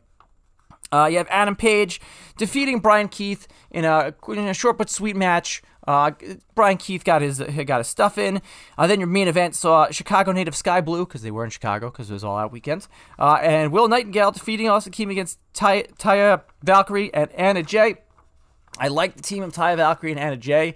You know, there's uh, you know, you, have got the um, long career of Taya Valkyrie there. She can kind of mentor Anna Jay, but unfortunately they didn't pick up the win there, and it showed after the match where Taya was uh, a little bit upset about that. So let's go on. Let's move on uh, from Rampage and let's hit off on Collision, which started off, as I mentioned, Tony Khan addressing the CM Punk incident. Um, but then you have Ricky Starks coming to the ring. You know, he challenged Ricky Steamboat to a strap match at All Out. Ricky, Dra- Ricky the Dragon Steamboat comes out and he's about to sign the contract. It was Ricky Starks who signed it against the Dragon, but that wasn't the Dragon that he was going to be facing as Bryan Danielson made his return to AEW. He's been out on injury since his match with Okada, and he, he was the one that would be uh, facing off against Ricky uh, Ricky Starks in a strap match. Signs it, and Bryan Danielson is back in action. So uh, that was an awesome match, and I'll talk about that in a little bit. Um, you have Jon Moxley backstage with Orange, uh, talking about Orange Cassidy, uh, hyping up his match for the International Championship at All Out. Uh, you had trios action as the acclaim successfully defeated the team. Well, you could say like the now defunct Jericho Appreciation Society, Daddy Magic, Cool Hand Ange, and uh, and, uh, and Daniel Garcia. Uh, it was Max Caster picking up a mic drop for the win after Billy Gunn. I like that he's being called like Billy Gunn now. Uh, tagged in and hit Matt Menard with a Famouser. So cool on that. Uh, you have Aussie Open picking up a victory over Nick Wayne and Commander. I keep saying this all the time. The more that I see of Aussie Open, I like Aussie Open a lot more. But the bigger story out of this was post match. Nick Wayne loses the match. Tony Khan goes to interview him, and Darby Allin comes out. You know, um, Nick Wayne's saying, you know, he's he lost the match. He's frustrated. He's more frustrated that Darby Allin forgive AR Fox, uh, and Darby, you know, comes out and starts to, uh, you know, explain to him you know, he's he's known him since he was eight years old. His father, you know, trained him. Uh, I got it. He's got a big fight in him, and I, he burnt that bridge. AR Fox was one of his trainers as well, and he says he refuses to live with hate. And this causes Christian to come out. You know, Christian talking about uh, Nick Wayne's father, Nick Wayne's mother, and talks about Darby Allin and how him and Luchasaurus will see him in Chicago for All Out. So that's uh, hyping up uh, another good way to hype up uh, a match uh, going into All Out. Wheeler Yuta, Claudio Castagnoli backstage. Claudio beats up Wheeler Yuta for, uh, I guess, you know, getting pinned uh, in their Stadium Stampede match. Big segment as we have the return to professional wrestling of the Worm, Dennis Rodman. But before he could even get an answer off, Jeff Jarrett and his whole squad, uh, Satnam Singh, Sanjay Dutt, Jay Lethal, make their way to the ring uh, and it's kind of share down, a stare down, saying, you know, hey, Satnam Singh, he's a he's a, a great uh, you know, great basketball player as well. So it looks like they're about to get in their faces, and then the acclaim come down and essentially set up a match for all out trios titles on the line. The acclaimed will be facing off against Jeff Jarrett, Jay Lethal, and Satnam Singh. Uh, you had a trios action on here as well. The Outcasts pick up a nice victory here over Britt Baker, Hikaru Shida, and Kris Statlander uh, as uh, Saraya sprayed Britt Baker in the eyes with spray paint, and uh, Ruby gets the pin over Baker. So this is a nice win for Ruby and for Ruby to get the pinfall going into her TBS Championship match at All Out against Kris Statlander. Powerhouse Hobbs faced off against GPA and just squashed him. You know, Bigger was uh, afterwards uh, a post uh, match uh, beatdown between uh, two big meaty men, and we'll talk about meat when we get to All Out. But then your main event of the evening saw Jay White pick up a victory over Dax Harwood using the Blade Runner, using the help of uh, you know everybody else uh, Bullet Club Gold standing on the on the outside and gets a big victory here. I like this. I like the fact that you know we when Jay White first came in, I remember Brandon being like, I don't know what they're doing with Jay White, but now they're really making him the forefront leader and they're making him a, a big heel on Collision. I really like that. They're really focusing on Bullet Club Gold. Um, but after the match, Bullet Club Gold surrounded Cash Wheeler. Dax Harwood was already pinned and taken out, and then the Young Bucks came out. So it's it's kind of coincidental that um excuse me, I lost my train of thought. That CM Punk gets fired, and now the, the Young Bucks show up on Collision. So you know the Young Bucks offer a hand to FTR. big eight man match set up for All Out uh, between FTR and the Bucks versus Bullet Club Gold, uh, and that's Collision for you. So we'll move on. We'll stay in Chicago because you had All Out this week.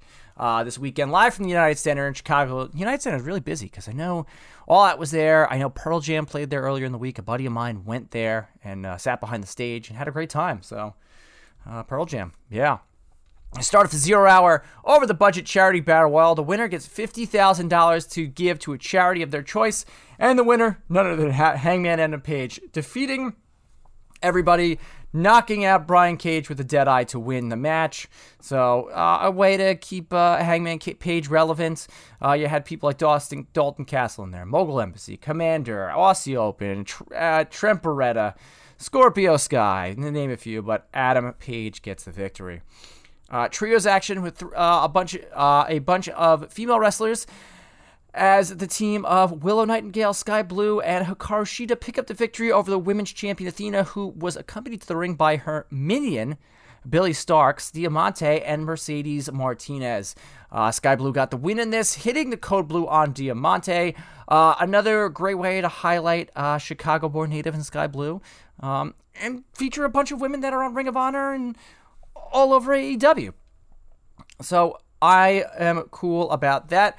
Uh, and your zero hour ended off with the acclaimed picking up the victory over Jay Lethal, Jeff Jarrett, and Satnam Singh, uh, with Dennis Rodman actually smashing Jeff Jarrett's guitar over the head of Satnam. I thought that was a big spot.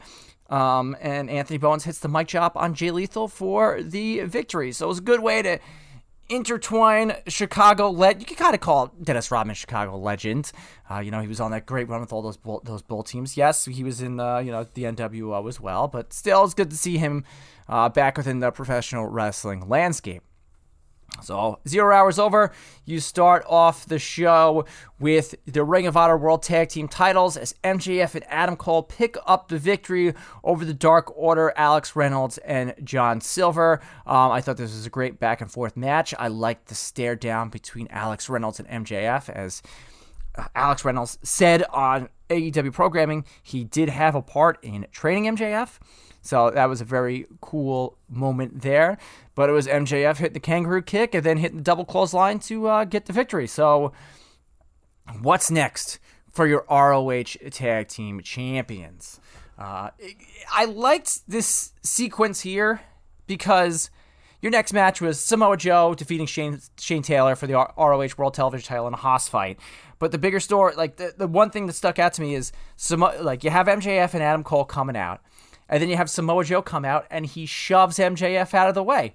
And then, you know, MJF comes in, goes to fight with Samoa Joe. If you're a smart wrestling fan, you'll know that back in the NXT days of Samoa Joe, MJF was his was a bodyguard of his, and he shoved him again too. So it's very, very long term storytelling here between MJF and Samoa Joe, and it looks like Samoa Joe is going to be MJF's uh, next opponent for the World Heavyweight title, and we'll talk about that World Heavyweight title situation when we get to Dynamite. Uh, but big Haas fight here with uh, Samoa Joe hitting a bunch of knee strikes and locking in submission to get the win. So Samoa Joe retains, and there I think maybe going forward, like you have to find a way to drop that television title off of Samoa Joe and really make him like a big monster heel in AEW because I think like he's been really showing his worth um, on AEW programming, on Ring of Honor programming. So, um, and I like Samoa Joe a lot, and I feel like they should definitely make him a top heel in the company. Um, Luchasaurus successfully defends his TNT championship against Darby Allin. Uh, it was Darby getting distracted because Christian Cage whacked Nick Wayne with a chair. So, you know, kind of showing his young showing uh, you know sympathy for his young boy, but then it was Luchasaurus hitting two tombstones and a lariat to the back of the head uh, to score a victory. Um, afterwards, it was you know Christian Cage was going to hit Darby with a Con-Chair-To, but then the uh, locker room ran out and stopped Christian Cage. So, um, yeah, what's next for Christian Cage? Uh, by the way, I have to say every time I see, I liked, and I don't really talk about the media scrum because I really didn't pay attention to it, but I liked when Christian just sits down in the media scrum and says, "So, how's everybody's fathers doing today?" I just thought it was funny. And whenever you see Christian on TV, you know it's going to uh, go in that direction of him asking how people's fathers are or insulting people's fathers. Meat. That's the next word to describe the next match as Miro picks up a big victory over Powerhouse Hobbs in, you know, Excalibur said it. It's two big meaty men slapping meat. Thank you, Big E, for coining that phrase for all of us. And the crowd loved this match. And after this, it's like, you guys, you have two big dudes here. You really have to start doing something with them. Uh, you know, everybody, the fans gave this match a standing ovation. Everybody loved this. Uh, Post match, though, you had Hobbs blindside Miro, and he starts beating up Miro after the match. But then you see the AEW debut of CJ Perry, Miro's shoot wife, who comes in the ring and hits Hobbs with a steel chair. Uh, Miro grabbed the chair and then smashed it over Hobbs' head. Uh, and Miro walks away and does it and like kind of no sells his wife here. So maybe that'll be a, a, good story going forward. But I, you know what, like after this match too, like you kind of have to push Hobbs. You have to push Miro here too. Like Miro, to kind of bring it full circle, why don't you put him back in the TNT title picture? But it looks like the feud with the Christian, Nick Wayne, and Darby Allin, all stuff like that is going to continue to kind of run its course here. So, um, yeah, meat. This is meat. Meat forever maybe the best chance I've heard in 20 years. Next up after this, Kris Statlander is successful in defending her TBS championship against Ruby Soho. You had the, you know, the end, the end saw Saraya get distracting the ref so Ruby can grab the spray paint, and then Toni Storm crawls out underneath the ring and took the, the spray can, spray paint can away. But I thought this was a good match between two solid competitors. Um, Got to give props to Kris Statlander on her Zoolander gear, and then getting the attention of Ben Stiller on social media and uh, him appreciating it as well. So, Kris Statlander returning from injury and having a, I think, a really nice run as a TBS champion. Another really awesome match after this. Bryan Danielson picks up the victory over Ricky Starks in a, in a strap match. This match was hard hitting. This match was bloody. Um, I know Bryan Danielson at some point during AEW programming was the last strap match that he had was against somebody that he loved and he cared about, and that match was against the Fiend. So I'm really I, I appreciate it. Uh, you know, everybody's been getting their little uh, tributes in to Windham Rotunda. You had you know it all in. You had the uh, House of Black coming out with the lantern. You know, Bryan Danielson referencing uh, Windham on programming this week, and this match was just hard hitting. It was back and forth. Um, it was also Bryan Danielson's first Daniel Bryan Bryan Danielson. Sorry, wow, Bryan Danielson's first match back from injury, and to go into it like a match like this, I thought it was great. However, Ricky Starks did not tap out because he lost consciousness. The referee calls for the bell. Um, Starks made a statement though, saying, you know, another guy. This is another guy in Ricky Starks too. Like you can call him a pillar, whatever you want to call him, but this is another guy now. With the absence of CM Punk, you should start pushing him as a, a big heel on Collision. So, continuing on with All Out, you had Claudio Castagnoli, Wheeler Yuta picking up the victory over Eddie Kingston and Katsuyori Shibata. Um, as Claudio hits Kingston with a, a, a European uppercut and pins Kingston. Uh, continuing on this feud with Claudio Castagnoli, I feel like it has to go into Eddie Kingston winning the ROH World Title at some point, maybe the final battle this year, um, because these guys have, you know, since Eddie has come back, um, or even even before Eddie went to Japan, they've had a, a feud, and they've also had a feud for I don't know over a decade as well. Konosuke Takeshita picks up a victory over Kenny Omega. I saw a stat re- this week that said like the past uh, the out of the past six pay per views, Kenny Omega has lost five of them. So, but this I like this. This is a good way to hype up Konosuke Takeshita a little bit more. Yes, I know the ending was heelish tactics with you know, the screwdriver somewhat getting involved, and then Takeshita, you know, dropping his knee pad and hitting a big knee strike for the victory. But it just shows you too, a you know, Kenny Omega's the, the big bat machine, the cleaner, you know, one of the best wrestlers in the world. And for somebody like Takeshita, who's relatively new on the American wrestling scene, to get a victory over Kenny Omega, I think that speaks volumes, and it shows you that they have faith in Takeshita going forward. And also, it keeps this feud between Omega and Don Callis going forward. So, and continuing on, Bullet Club Gold picks up a huge victory over FTR and the Young Bucks. I like this.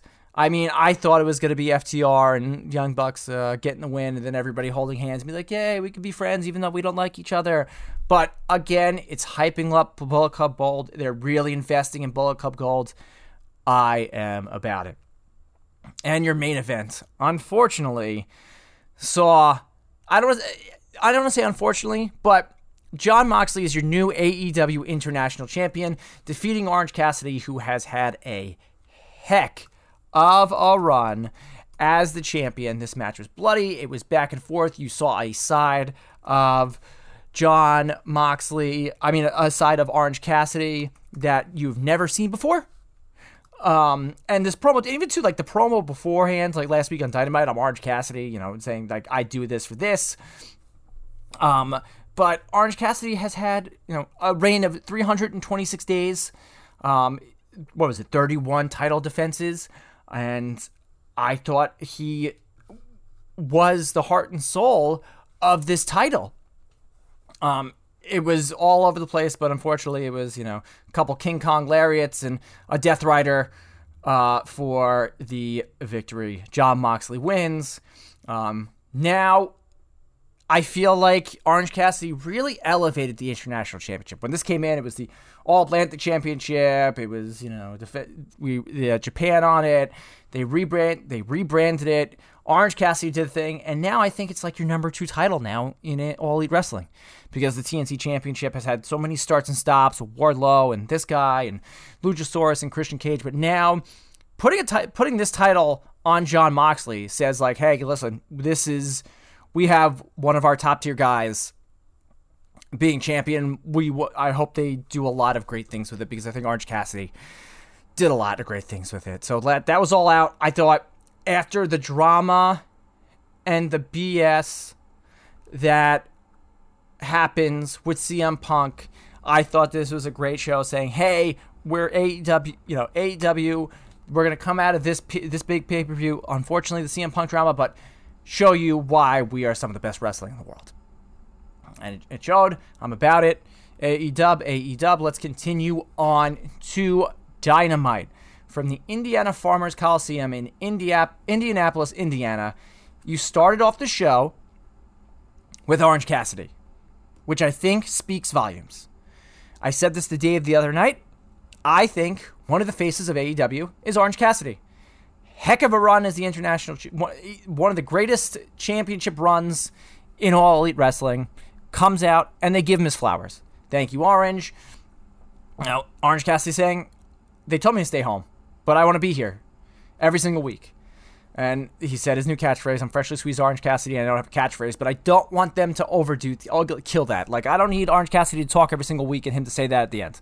You know, I, I thought the promo last week on Dynamite, when he dropped that line, they should have left it at that because, like, that's like one of those moments using that line, and you don't want to drown everybody in that Orange Cassidy, and I don't have a catchphrase line. But he comes out, and as he's leaving, new international champion Jon Moxley shows up with uh, Claudio and Jon Moxley goes on to successfully defend that title against AR Fox. Uh, in a nice back and forth match, AR Fox got his got his stuff in, uh, but it was Ox- it was Moxley hitting the King Kong lariat, Death Rider for the victory. Afterwards, uh, Darby Allin comes out to check on AR Fox. Nick Wayne is watching in the back, and he's approached by Christian Cage and Luchasaurus. And Christian Cage tells him, you know, if you if you want a true me- mentor, uh, you know, uh, come to him and tell him to say hi to his mom. So, uh, as I said, TNT title. I think that um, maybe Nick Wayne's the guy to put the T- TNT title on. I would appreciate that. Maybe it's like maybe Christian actually defends it against Nick Wayne. Nick Wayne gets the victory. That would be a surprise of the year, and I think that would be uh, maybe some. I, it would be so, something fun to do. Nick Wayne's a, a very talented individual. Next up, TBS Champion Open Challenge match. Kris Statlander successfully defends her title against Emi Sakura. This was a hard hitting match. Kris Statlander took a big bump to the outside. You know, Emi Sakura did that flying crossbody into the ring steps. It was hard hitting, but Statlander comes out on top, hits the Wednesday Night Fever, pins Emi one, two, three, and she continues her dominance as AEW TBS champion. After this, you had Roderick Strong with a, uh, a sit down interview talking about. Uh, they announced that there's going to be a Grand Slam tournament. The winner of that tournament will face off against MJF at Grand Slam for the AEW Championship. Roderick Strong saying, you know, his parents uh, weren't really there when he was growing up. Wrestling gave him an opportunity, uh, and uh, professional wrestling is not just a business to him; it's everything. And Adam Cole knew that, um, and he's going to go win uh, the AEW uh, Championship at Grand Slam. After this, you had the team of Le Sex Gods, Chris Jericho and Sammy Guevara, pick up victory over Aussie Open. Um, but, but I thought a back and forth great match. Again, I always say it. I like Aussie Open a lot. Uh, but after the match, um, it was Jericho and Sammy getting into it because Jericho accidentally hit uh, Sammy Guevara during the match. Shoving, AEW security has to separate the two. It looks like it's going to be a match between Sammy and Jericho with uh, Sammy going over. Um, Don Callis says that next week he's going to unveil our their next target after uh, beating Kenny Omega twice in seven days. So I'm all about that. I wonder who it's going to be next. It's probably another member of. It it could be Hangman Page. You know, they, I mean Hangman Page. I know I'm jumping a little bit forward here. I know they're setting up a Brian Cage Hangman Page match after that whole promo that happened later in the night. Um, but maybe it could be after maybe after the Hangman Page Brian Cage match, Takeshita comes out, you know, hits him and uh, hits a screwdriver. They're gonna systematically take out all of the elite, starting with the two singles guys, and then once uh, has a tag team partner, they'll take them out. Next up, MJF. Babyface MJF coming out, talking about how he's going into Grand Slam, talking about his world heavyweight uh, world heavyweight championship. Um, and talking about how uh, whoever wins the championship is going to have to be on the level of the devil. Uh, but there's one person that needs to be taught a lesson, he says, and it is Samoa Joe who comes down. And I thought the back and forth interaction bef- between both these guys was awesome. Um, I thought the the, men- the mental game that Samoa Joe was trying to play to try to get MJF to beat him up was great. Um, I thought the small jabs at each other were very good as well, talking about their backstory, you know, going back to like the NXT WWE days when MJF had a tryout. Which then led to MJF sma- slapping Samoa Joe, trying to provoke him. Uh, but as MJF's walking out, like, yeah, I guess, you know, babyface MJF is going to take the high road. MJ, uh, Samoa Joe kicks the ropes, stomps down MJF. Uh, he charges at uh, you know back and forth brawl between it. Samoa Joe's gonna looks like he's about to hit the muscle buster, and Adam Cole comes in to make the save. So, I mean, we're going to talk about the, all these matches for the Grand Slam uh, World Title Eliminator Tournament, but it looks like it's just going to be Samoa Joe winning the thing. But I, I mean, I'll, I'll blast through them really quickly. Roderick Strong picks up a victory over Trent Beretta. You kind of have to have Roderick Strong go to the. I, I'm assuming the finals are going to be Roderick Strong versus Samoa Joe. So, but uh, great match between Roddy and Trent here. Um, I liked the sell that Trent gave at the end of Heartache. He hits it and he just kind of goes limp right in the ring, which I thought was a good sell. Um, so continuing on, I spoke about Adam Hangman Page. Uh, he is was the winner of the Over the Budget Battle Royal. Gets to donate fifty thousand dollars to a charity of his choice, and the, he chooses um, I forget the name of it. It was some sort of Chicago Teachers Fund and he said, you know, teachers, you're over, you're under, you're underappreciated, you're underpaid. Uh, it was the Chicago element, uh, the Chicago elementary system for children. So um, I thought it was great, good for them, good for them to give money to teachers because yes, they are underappreciated, they are underpaid, and they're overworked. So, um. I, I said it before. Uh, Cage Page three. I don't like. When was the last time they faced each other? Why is they hyping it up to like be this type of match? But hey, listen, I know the pencil, brother. Anyway, your main event time saw Darby Allin picking up a victory over Nick Wayne to advance in the World Title Eliminator Tournament. Um, you saw Christian Cage and Luchasaurus uh, join the broadcast booth during this. Uh, Nick Wayne looked like he could have had the victory here. And there was a lot of cool reversals. I liked that Nick used the Last Supper for near fall at the end of it. Um, and I liked that Darby was going to go for the coffin drop on his back and had second thoughts. But it was uh, Darby grabbing Nick's arms and stomping in the back of Nick's head for uh, Darby to get the victory. So Darby Allin advances. Roderick Strong advances. I think now it's Samoa Joe versus Jeff Hardy. And then I forget what the fourth match is. I apologize. I'm going to the AEW socials right now. If Brandon here was here, he'd be like, God, why didn't you know this? Oh, and it's Penta versus Jay Lethal. So essentially, it's going to be Penta versus Samoa Joe. I'm seeing if I can find the bracket if they posted it on their social media as well. I don't see it. Da, da, da, Keep looking, but it's going to be uh, yeah. I, I'm I'm not too sure, but um, and then the they're having the semifinals matches on Collision this week, and they're having two semifinal matches on Collision this week, and they're having two on Dynamite, and I, am assuming they'll probably finish up a Collision next week. So it's going to be Samoa Joe versus MJF. Um, so cool. So a lot of AEW to talk about this week. Um, I did it solo in th- about 35 minutes, give or take. So I'm gonna close a pin on the AEW portion of this. Oh, and guess what? I can still talk now because I have a match of the week. Chris's match of the week. Chris's match of the week. Match of the week this week um goes back to WrestleMania 30, the one where we were all in COVID. Firefly Funhouse match between John Cena and Bray Wyatt. I watched this back recently because, unfortunately, due to the unfortunate passing of Windham Rotunda, Bray Wyatt, Husky Harris, whatever you want to call him, Windham Rotunda, um, for the era that we were in at that time, I thought that match was great. It was it was zany. It was in true. It was into that very true Bray Wyatt form at that time, um, and I thought John Cena did a heck of a job with it as well. Um, so go back that watch that back on the network. Um, and you know, I did. I wasn't here last week to comment on it, but it just it hurts, man. I mean, Terry Funk. One thing to lose Terry Funk is one thing because you know he's a legend, but to lose someone like Windham Rotunda so unexpectedly, um, hurts. You know, he's everybody loved Bray Wyatt. I, I, I said this to a friend of mine the other day too.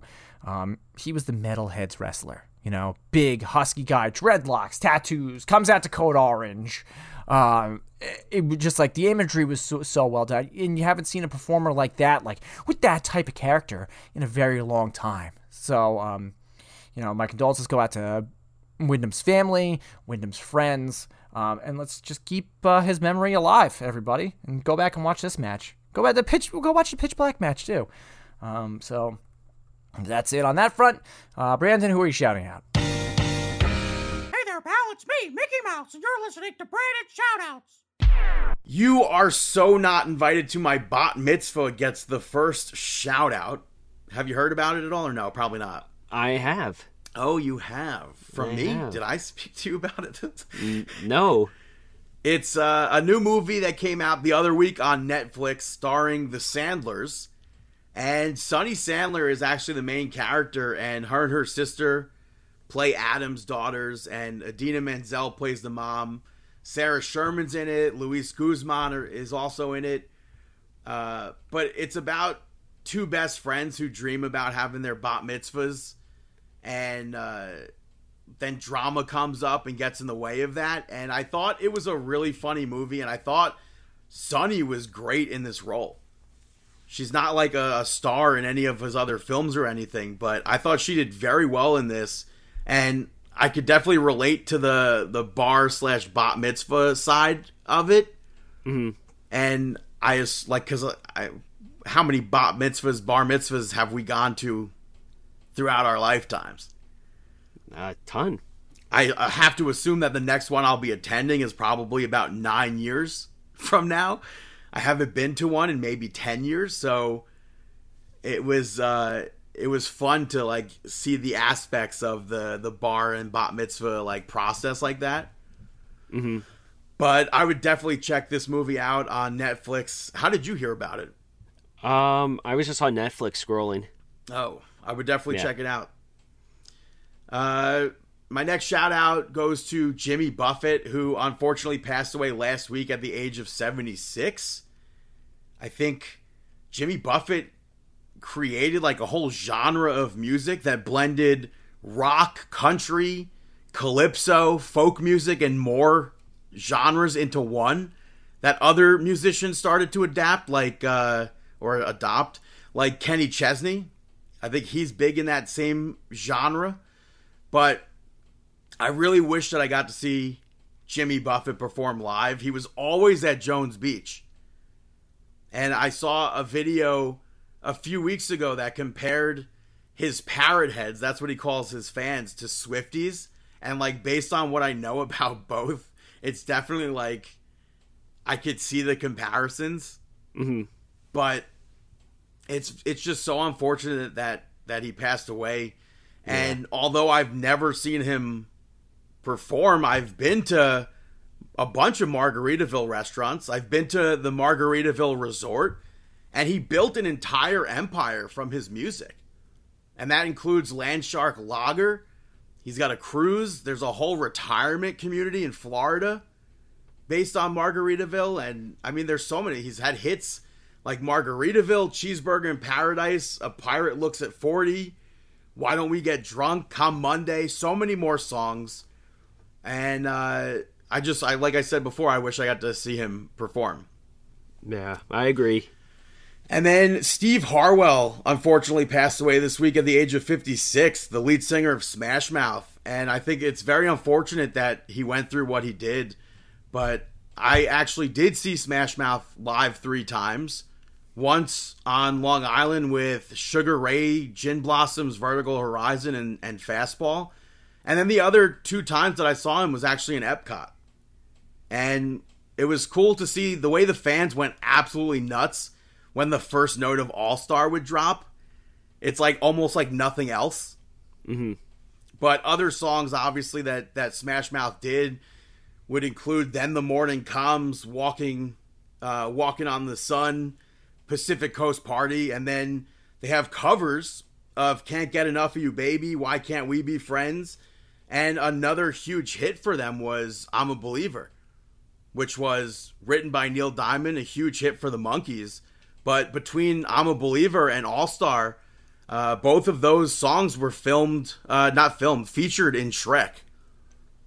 All Star, I think, was actually in Mystery Men first. But I don't remember. yeah, I believe it was in Mystery Men first, and uh, but it like really blew up with Shrek.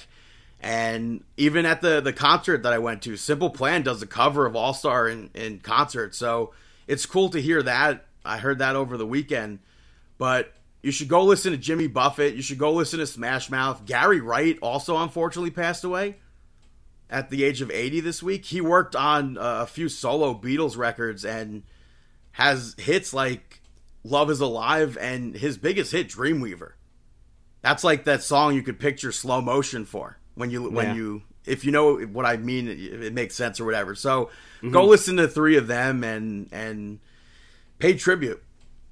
But those are my shout outs. Now it's time for Mark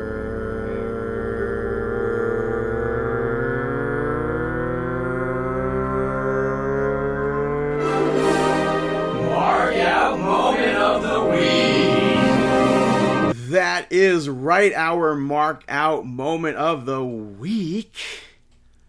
Uh did you I'm- mark out that uh, I I marked out for the payback pay per view. I mean, I totally marked out for the pay per view. I thought that PLE was, pal? huh? It's a PLE pal. Yeah, PLE, pay per view, whatever you do want to call it. Um, something else I marked out over was CM Punk being fired. That's what I was going to ask you if you marked out over that. Yes, I marked out over it. It always seems like we always we've been on a trend of talking about this stuff during mark out moments. it's just it's just everything is very unfortunate that happened between both parties. Yes, I agree with you. And Uh, I think I think back when Brawl Out happened, the other parties probably should have been released of their EVP status. yeah, So I, you know, it's even how very- they're reacting to CM Punk's firing, they're not like directly doing it, but doing victory laps around the ring on Collision to show that CM Punk, I guess, built. It's like, come on. Yeah, it, it's just just just so much prob so many problems that were taking place. I think that the a stance had to be taken, and it's about time that they did take a stance. But now, even, but even when like they all the wrestlers come out and say, "Oh, the locker room's not split," there's still very clearly a split. oh yeah, it, there's definitely a split there. And now I think it's going to be a healing process where we have to see what's going to happen now. Now there's uh, I mean, rumors of CM Punk returning to WWE. are you open to that? I don't want CM Punk back. I've seen his I- recent work. I agree with you. Which no, I shouldn't say I've seen his recent work because I've enjoyed some of his matches that he's been back with. But I'm- the only I'm- way I'd want CM Punk back would be for commentary. I don't I- need to see CM Punk wrestle anymore. I worry that he's going to be too toxic in the locker room. They, we've already seen like interviews from Roman Reigns and Seth Rollins saying absolutely not. Obviously, I mean uh, Roman Reigns has been like more open to it. I feel like where he's like, I'd rather not, but if if it's better for the show, if They'll it makes it, sense, then yes. But yeah, I would I prefer mean, I- not. I'm just, I mean, I just worry that it's going to be too toxic backstage. Well, that's something we don't really have to worry about. That's true. What about you? But other like actual mark out moments, I guess. The Angle documentary premiered on Peacock. I thought that was a very well done documentary. And there was a moment where Kurt Angle was talking about debating on whether or not to join WWE and how like why would I join WWE? I'm a real wrestler. yeah. And then he spoke about seeing how athletic some of the wrestlers were. And they cut to a clip of Eddie Guerrero versus Rey Mysterio from Halloween Havoc 97. And it's like, okay, that makes sense. Like, he could have seen that. I just, I don't know why they would have picked a WCW clip if he's debating on joining WWE. hmm But the next two clips that they show for athleticism is a match between AJ Styles and Kofi Kingston, which is like how many decades after Kurt Angle made his WWE debut? Yeah. And then Shawn Michaels versus Shelton Benjamin. And it's like, I don't understand, like, because both those matches took place after Kurt became a pro wrestler, but I, that was like the weirdest thing of this. I, and I thought there were like Forbidden Door appearances because Mark Henry and Jim Ross were part of it. But apparently, this documentary was made by Kurt Angle without WWE, and then WWE acquired the rights to it. So that's why I guess maybe it ends with the the clip from TNA, hmm and then like word updates as to what happened with Kurt Angle next. So that was weird, but I think it's a good documentary and worth checking out. And I think if you're an amateur wrestler, it, it it's like very heavily focused on that. hmm So I think you would enjoy it for that aspect. Mm. Uh, something else that took place on Saturday uh, on Collision after CM Punk got fired was Dennis Rodman returning to a wrestling ring in front of fans. I thought that was pretty cool to see. Yes, in Chicago. That's really awesome, you know? And he was, yeah, he was interviewed afterwards, and he got really emotional about being back in Chicago there. hmm So I thought that was cool. Uh, at the Simple Plan, uh, uh, during the Simple Plan set, I should say, at uh, Jones Beach, Jax was a guest.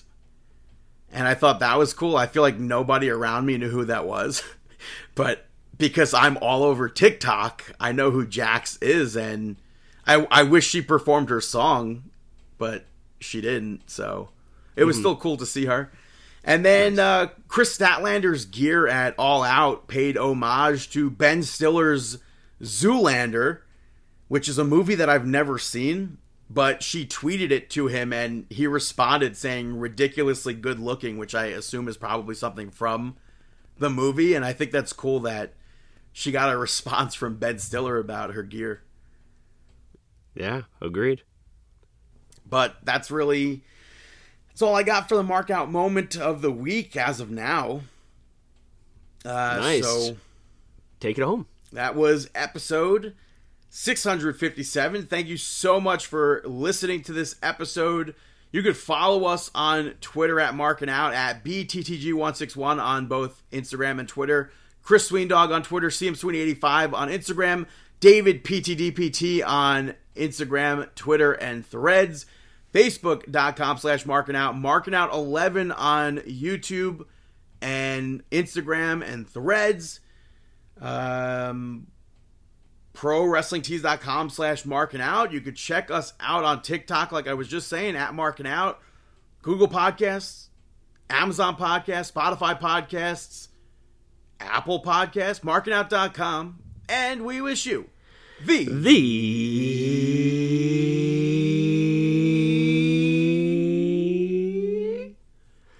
best of luck in your future endeavors. have a fantastic week.